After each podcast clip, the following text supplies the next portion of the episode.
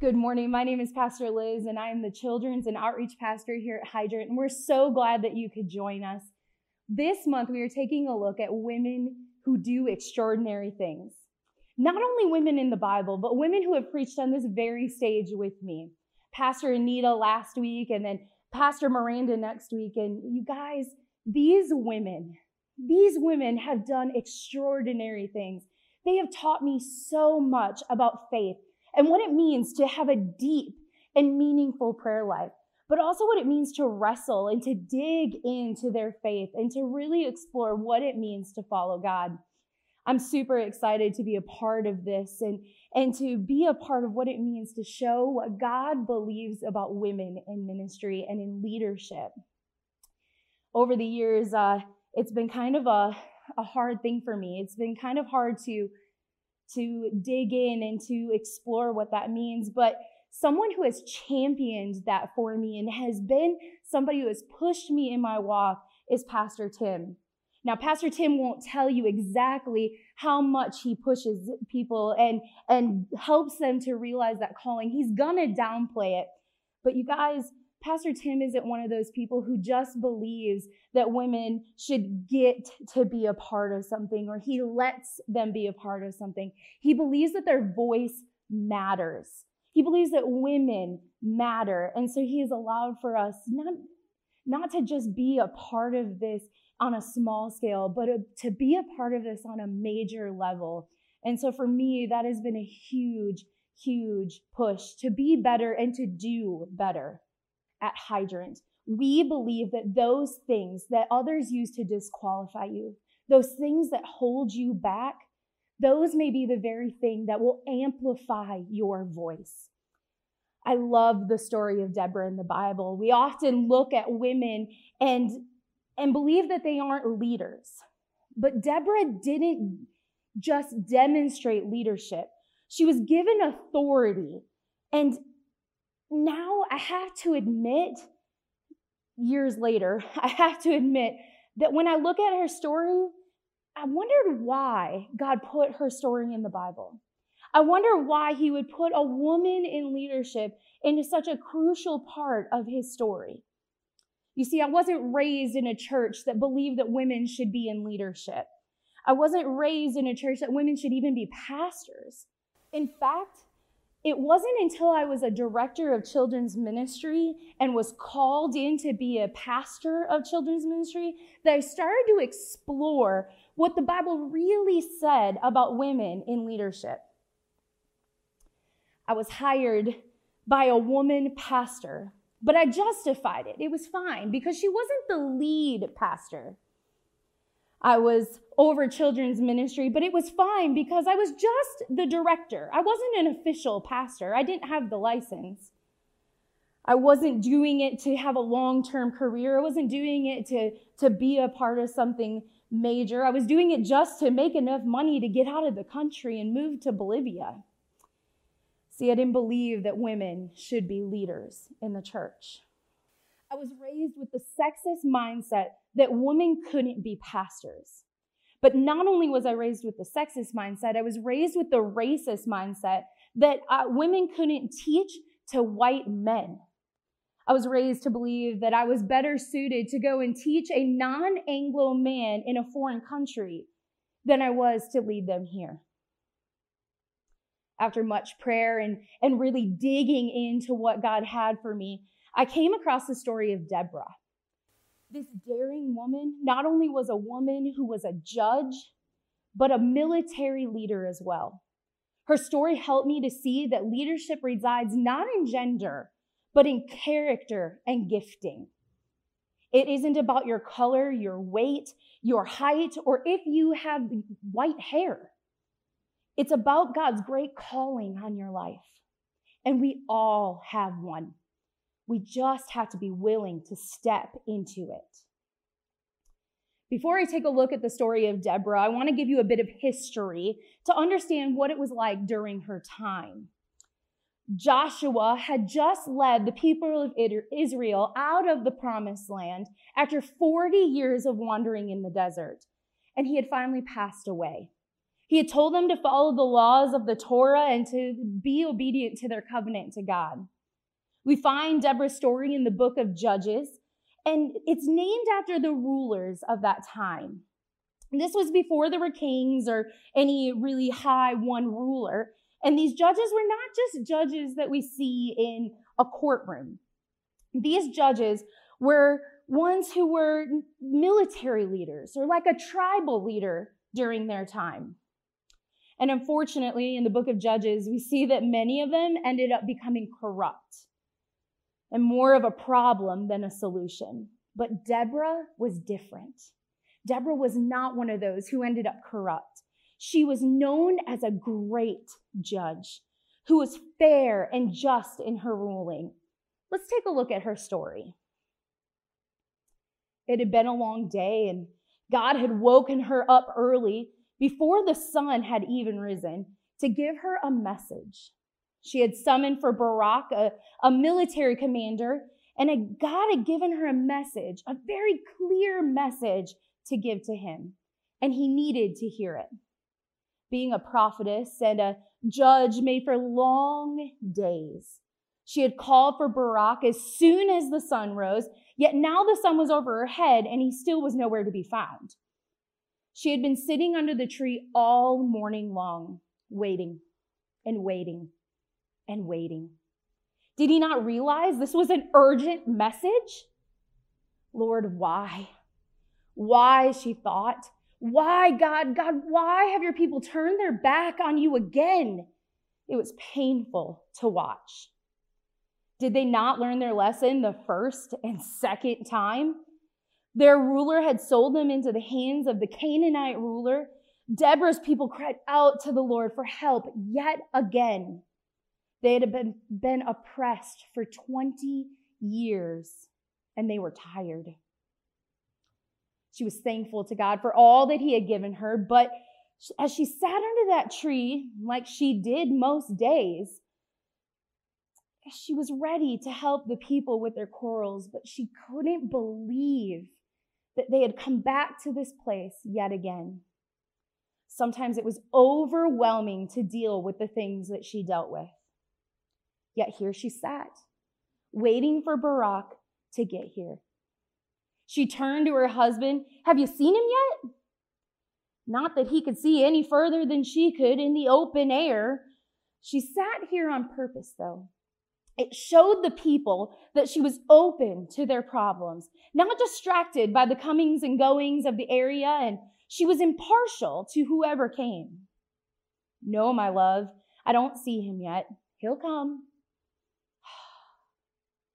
She called forward the next case. Two men with a goat? This should be good, she thought. What can I do for you today? They went on to tell her this great elaborate story about how the one man's goat had caused damage to a cloak and now the other man's wife was upset. It seems trivial, but there was a time when these men wouldn't have even come to her. Even though she was placed as authority in the land, they didn't think that she would be impartial. They thought that they, she would always judge towards the woman, giving her the upper hand. They thought she would be overwhelming emotional, as they accused all women of. She had worked hard to build the reputation she had now, one of fairness and equality, one that was respected and sought after. It had taken time for them to see that she could be trusted and that she would do the job well, that being a woman had nothing to do with her ability. She helped them to sort out their problem and sent them on their way. As they were walking away, a man came running, clearly out of breath. Barak had finally come. My lady, I'm so sorry. I'm so sorry. I just received your message. Please tell me what the Lord has said. Barak, the Lord is asking something huge of you. Take 10,000 men and go to Mount Tabor. God will draw the ruler of Sisera to you and all his troops and you will have victory over him. You will free God's people. Barak stared at her blank faced. Only if you go with me, he said. If you don't go, I'm not going. Deborah sat there for a minute, taking in all the information, arranging it in her head, and trying to find the best fit. What if she said no? What if she went? It was in that moment that she felt God speak. Okay, she said, I will go, but know this. If I go, you won't receive the glory. God will deliver the enemy into a woman's hand. A woman will save his people. The next day, 10,000 men, Barak and Deborah, left and to do as the Lord had asked them to do. Victory was Deborah's that day, just as the Lord had foretold. We see so much in this story, and honestly, this is just the beginning of how a woman helped to save the nation of Israel. Not only one, but two women played a part in this victory. Jael, a woman who was nearby the battle, helped to kill the leader and bring God's people to freedom. Both of these women stepped into what God had called them to do. They were brave, they were bold, even when things were scary. The story of Deborah shows us some very valuable lessons, not just about women in leadership, but about being a leader. Things like listening to God when He speaks, taking steps towards wise counsel, admitting that we need help, being bold and brave when God calls you to something. Her story shows us that being in leadership is hard and it's full of hard choices. But it also shows us that walking towards and with God can lead us into our ultimate calling in life. But ultimately, Deborah's story shows us that we need to rise to the calling no matter what. You have to be brave, bold, and do what he is asking you to do. So often we feel that they're, that we're not good enough, that we don't have the right skill set or the right knowledge. I have to admit, the reason that I don't like to speak to adults is because more often than not, I believe that every adult knows more than I do. I'm not equipped to do this. I have a nasty habit of self negative talk. Even as I wrote this sermon this week, I, I, sat there thinking, this isn't good. Nobody wants to hear this. This no, nobody cares about what I have to say. And I cover it up with jokes like, oh, you know, lying's a sin, so don't tell me how good this is. But really, that's just me armoring up. It's just me trying to defend myself and pretend like everything's okay when really inside I am scared to death. I sent this to several people to read and reread and reread again to get insight and to help me because I don't trust myself. I don't trust the knowledge that I have. I don't trust that I am qualified to do this in any way. I try to protect myself because I don't want to admit that I feel so unbelievably unqualified to do this and to share God's word with you. Imagine this is what Deborah felt. As a woman in a time where women were looked at as less than, what made her qualified to be a judge? In today's society, we look at qualifications on many levels. We look at education. Where, where did they go to college? Was it accredited? Was said school known for the field that the person went to it for? Did they get good grades, graduate with honors? Does the candidate have experience in the field that they're applying for? If so, where and how long? Do they have references? And the list goes on and on. We find every reason to pick apart a person or ourselves to see if we are qualified for a job. But God, God doesn't look at our schooling. He doesn't care about our experience. He doesn't care about your age, your color, your gender, or if you graduated with honors. He used a little boy named David to kill a giant. He used a man named Moses with a stutter to deliver a petition to a Pharaoh to let his people go. He cares about your heart. He cares about your character. He cares about your willingness to step up and do the hard thing. to step out of your comfort zone, to stand on a stage and face down your fear of speaking to people because it's what He asked you to do. The Bible is full of stories of people who are not qualified to do what God has asked them to do. In 1 Samuel 16 7, God told Samuel, Don't look at his appearance or how tall he is, because I have rejected him. God does not see us as humans see. Humans look at outward appearances, but the Lord looks into the heart. David's was God's choice to become king because he was a man after God's own heart. Maybe you've been sitting here listening to Deborah's story and you know that God has been whispering something deep inside you for a long time. He has been asking you to do something. He has, he's been pushing you towards something. Maybe it's inviting that coworker to church, or maybe it's telling them about amazing transforming love of God. Maybe it's been tugging at your heart to do things like work with kids or first contact or bake cookies or lead a life group. But you have felt like you are less than capable. You have questioned your qualifications. You have questioned your ability, your knowledge, your gender, your age, or whatever it is that the enemy is using and your self, negative self talk to lead you to believe you are not capable of whatever it is God is calling you to do. Let me be the one to tell you God's going to resource your call. God is going to give you the things that you need by spending time with Him, by digging into His Word and praying and seeking His wise counsel. He will develop that heart.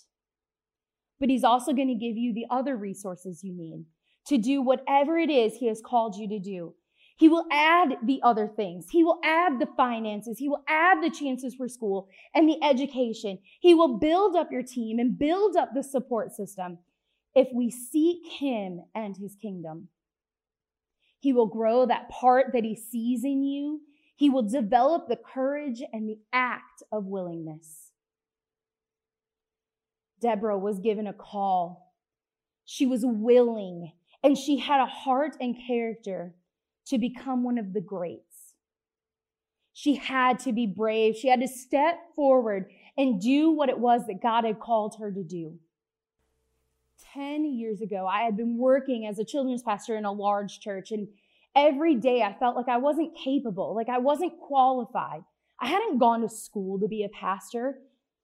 I wasn't even sure I believed that God had called women in to do this kind of thing.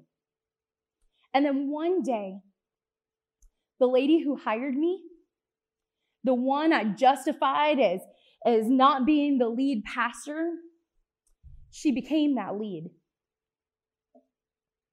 She sat me down in what I now call the holy booth in this little pancake place in Little Rice Lake. And she sat me down and she said, When are you going to step into this?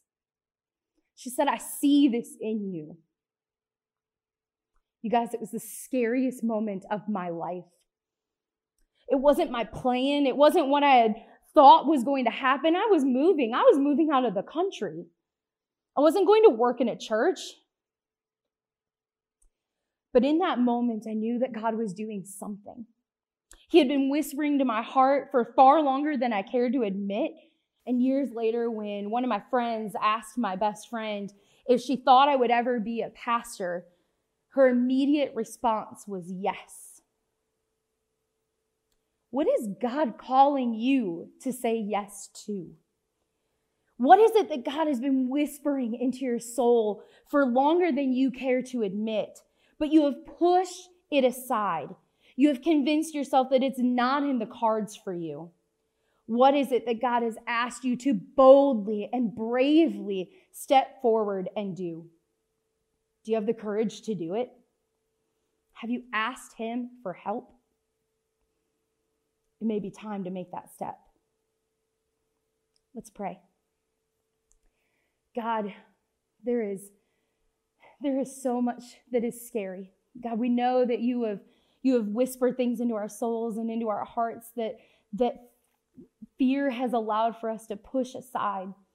But God, we ask right now that you would help us to boldly and bravely step into what you have called us to.